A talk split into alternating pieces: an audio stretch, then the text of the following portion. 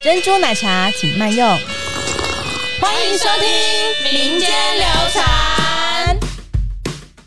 你们知道抹茶是从哪里来的吗？其实叫做牛力，天天看看牛力的台语。牛的台语是咕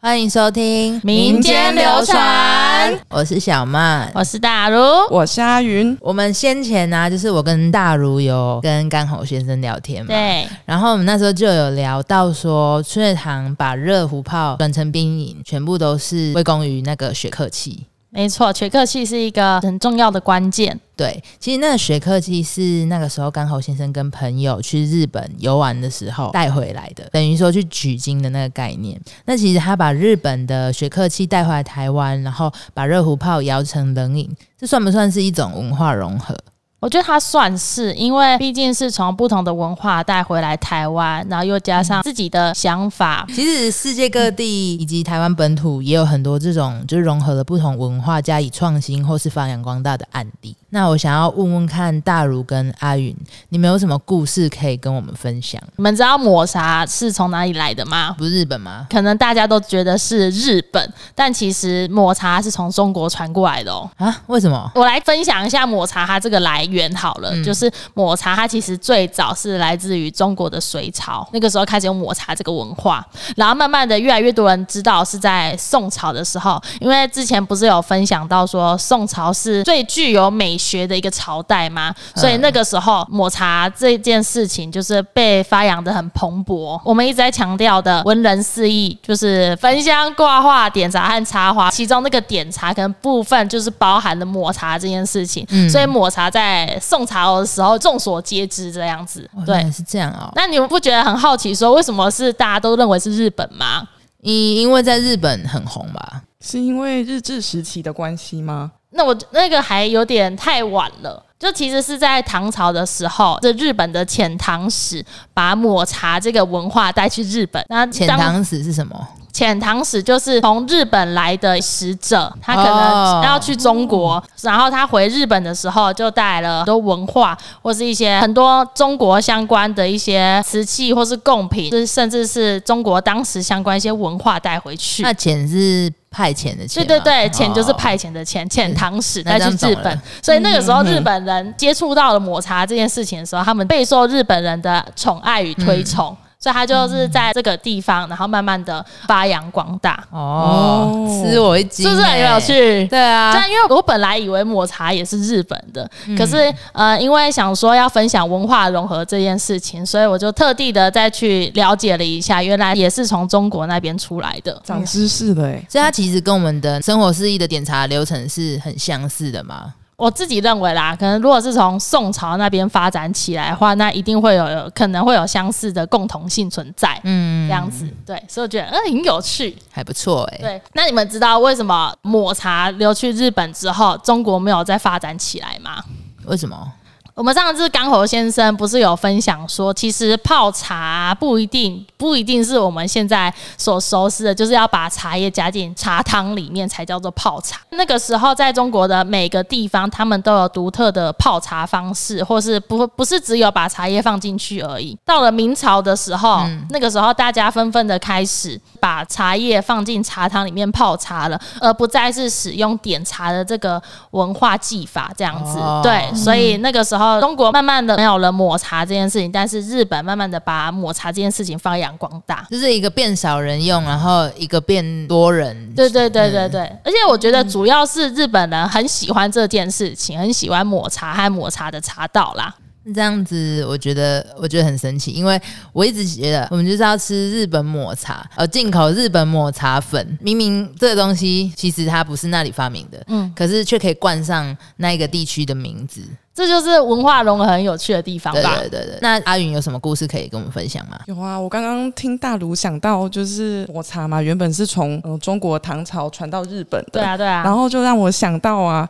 嗯、我这边有一个，就是从中国啊传到国外的甜食，被意大利发扬光大，然后相信大家一定都知道意式冰淇淋。意式冰淇淋，你是说是从哪里开始的啊？原先是从那中国的宋朝，哦，它也是从中国是哦来的。对或者他就对是原生意大利种，哦，哎我也是以为都是意大利。不是不是，但是从中国传到意大利的。嗯然后在当时啊，有一个别称叫做冰洛，冰就是冰块的冰，洛就是乳酪的洛。哦，哦，蛮优美的名字耶，蛮好听的。嗯，对啊，而且它的方法制作方法也非常的特别，怎样就是特别？它有一个配宝是将果汁啊，还有鲜奶拌进雪水里面，冬天果结冰的那种雪水我，你刚说刚吓到果汁和牛奶吗？果汁我和哦我我牛我想奶我想的雪跟你想的雪 可能不太一样，啊，发生了一 个血，那我就是想成就是做那个猪血、鸭血那种哦 不是不是，这样有点恐怖， 有点哦血特啦别。血血水水里面， 就是融冰下来的那个最纯净的雪水制作而成。然后另外一种说法呢，冻苏杉，冻苏珊，但是对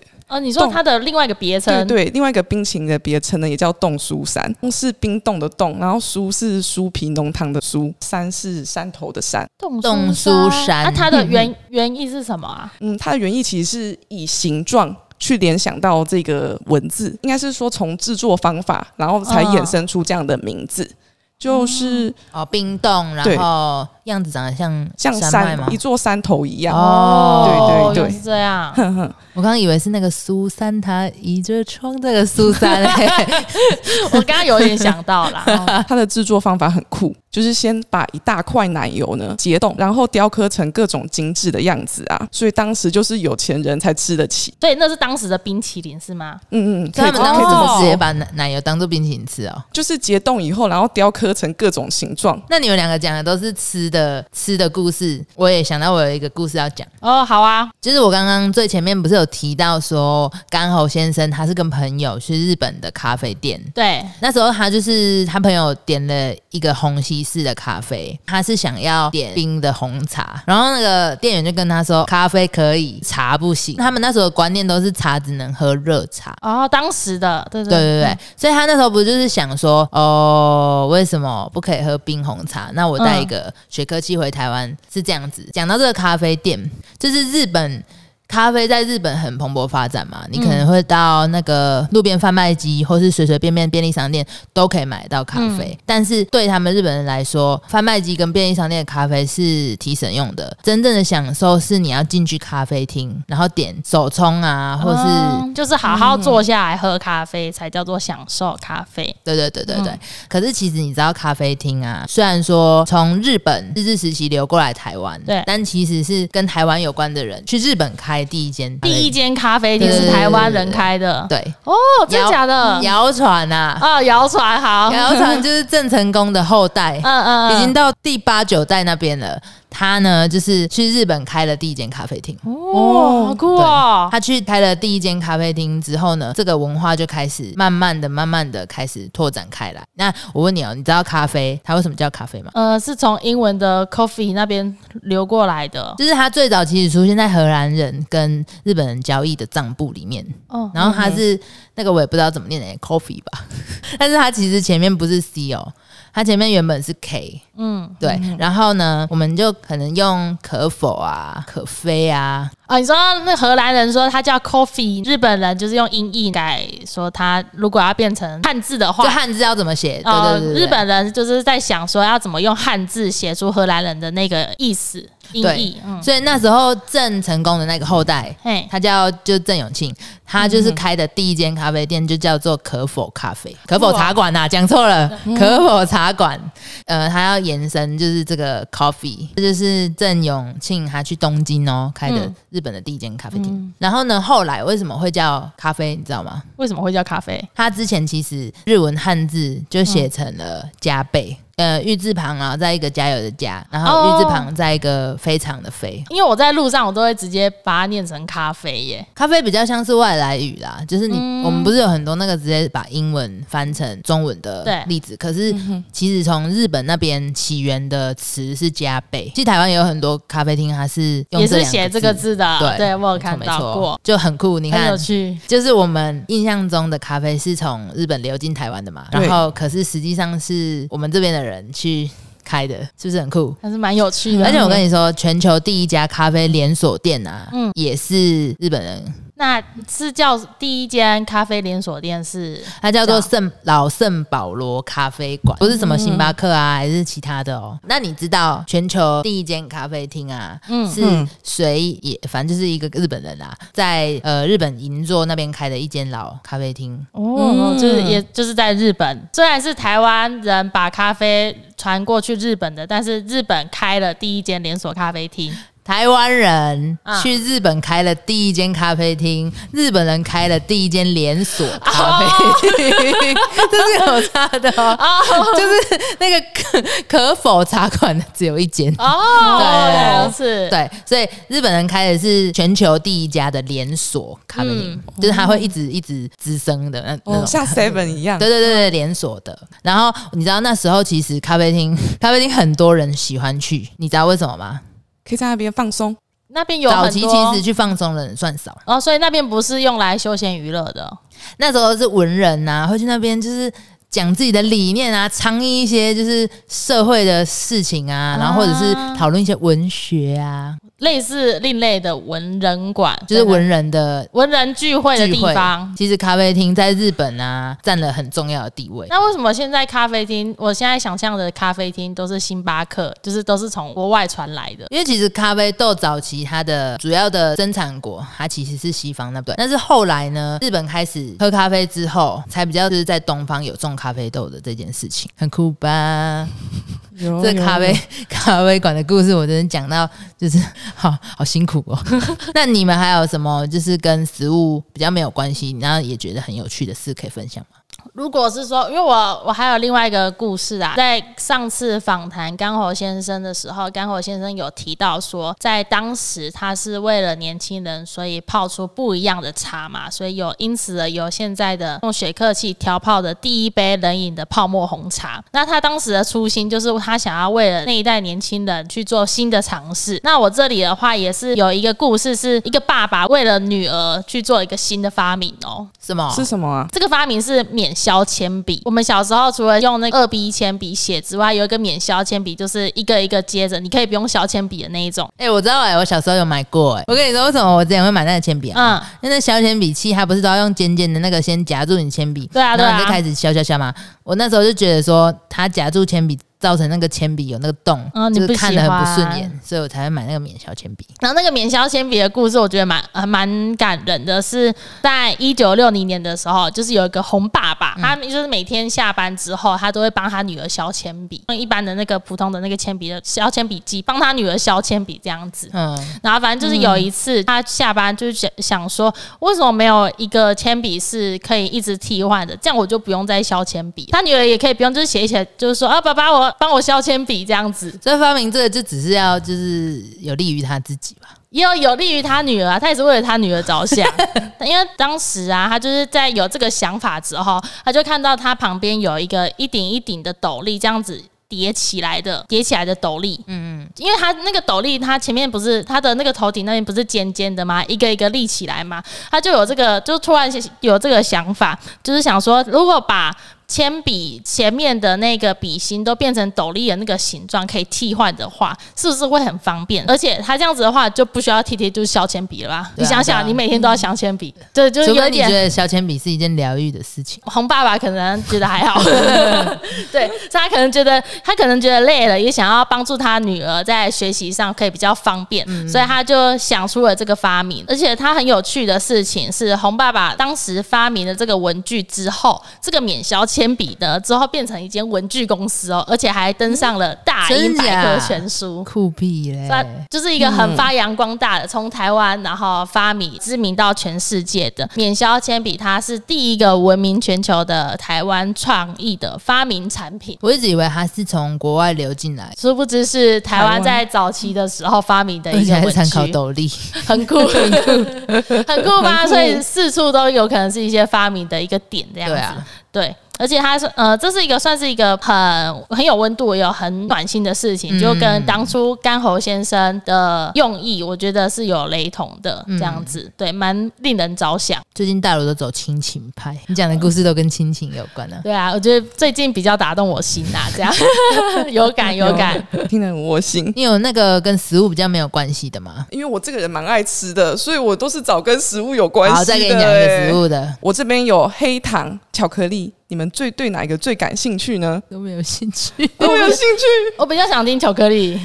巧克力啊，其实嗯我们一般对巧克力的印象啊，你们对于巧克力会有什么样的印象啊？巧克力吗？嗯哼，巧克力就是有甜有苦，然后 然后黑色也有白色，对，哦还有然后可以蛮做方便买得到的。对，它可以入其他的食物里面。嗯哼，就是巧克力在我们这边，在现在是也被称作就是情情人节的节日，啊情人节必送的礼物之一，因为甜吃起来就甜甜蜜蜜，然后又很香浓。但是你们知道吗？其实它在早期啊，对在南美洲，它其实是从南美洲的阿兹特克人这边传来的，在当地呀、其实是被称作苦水，它其实就是巧克力的前身，苦就是苦水对苦就是很苦的苦，吃起来很苦，苦的水对哦，然后嗯水跟就是。水有什么关系啊？因为这个巧克力的原料，它其实添加很多水、新香料，还有辣椒制作而成的。当地人就是用来提神，因为那边很炎热啊，整个风土民情呢，从事农作，很多劳力就的很。就有点像我们那个务农，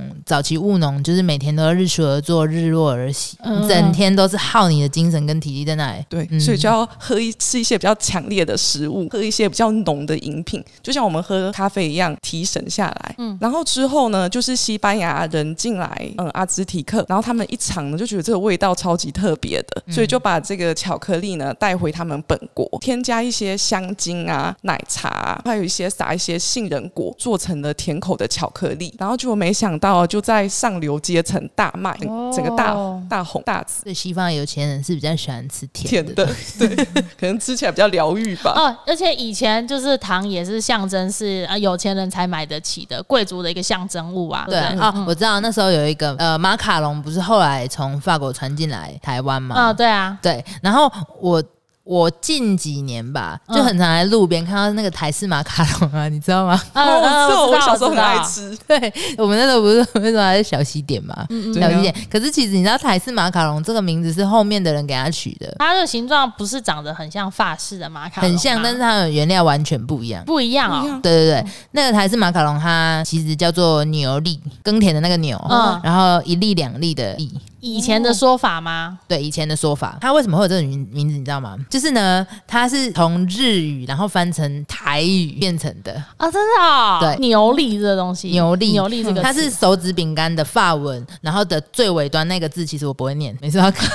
搞自己这样。然后它那个最尾端的那个字呢，它的日语用台语念，就是、嗯，没关系，我们可以把那个名称打在那个我们的贴文上对对，面。你念念看，你念念看，你念念看你念看牛力的台语，牛哦，你就这样，你就照这两个字这样直接念成台语。牛的台语是不不不，我觉得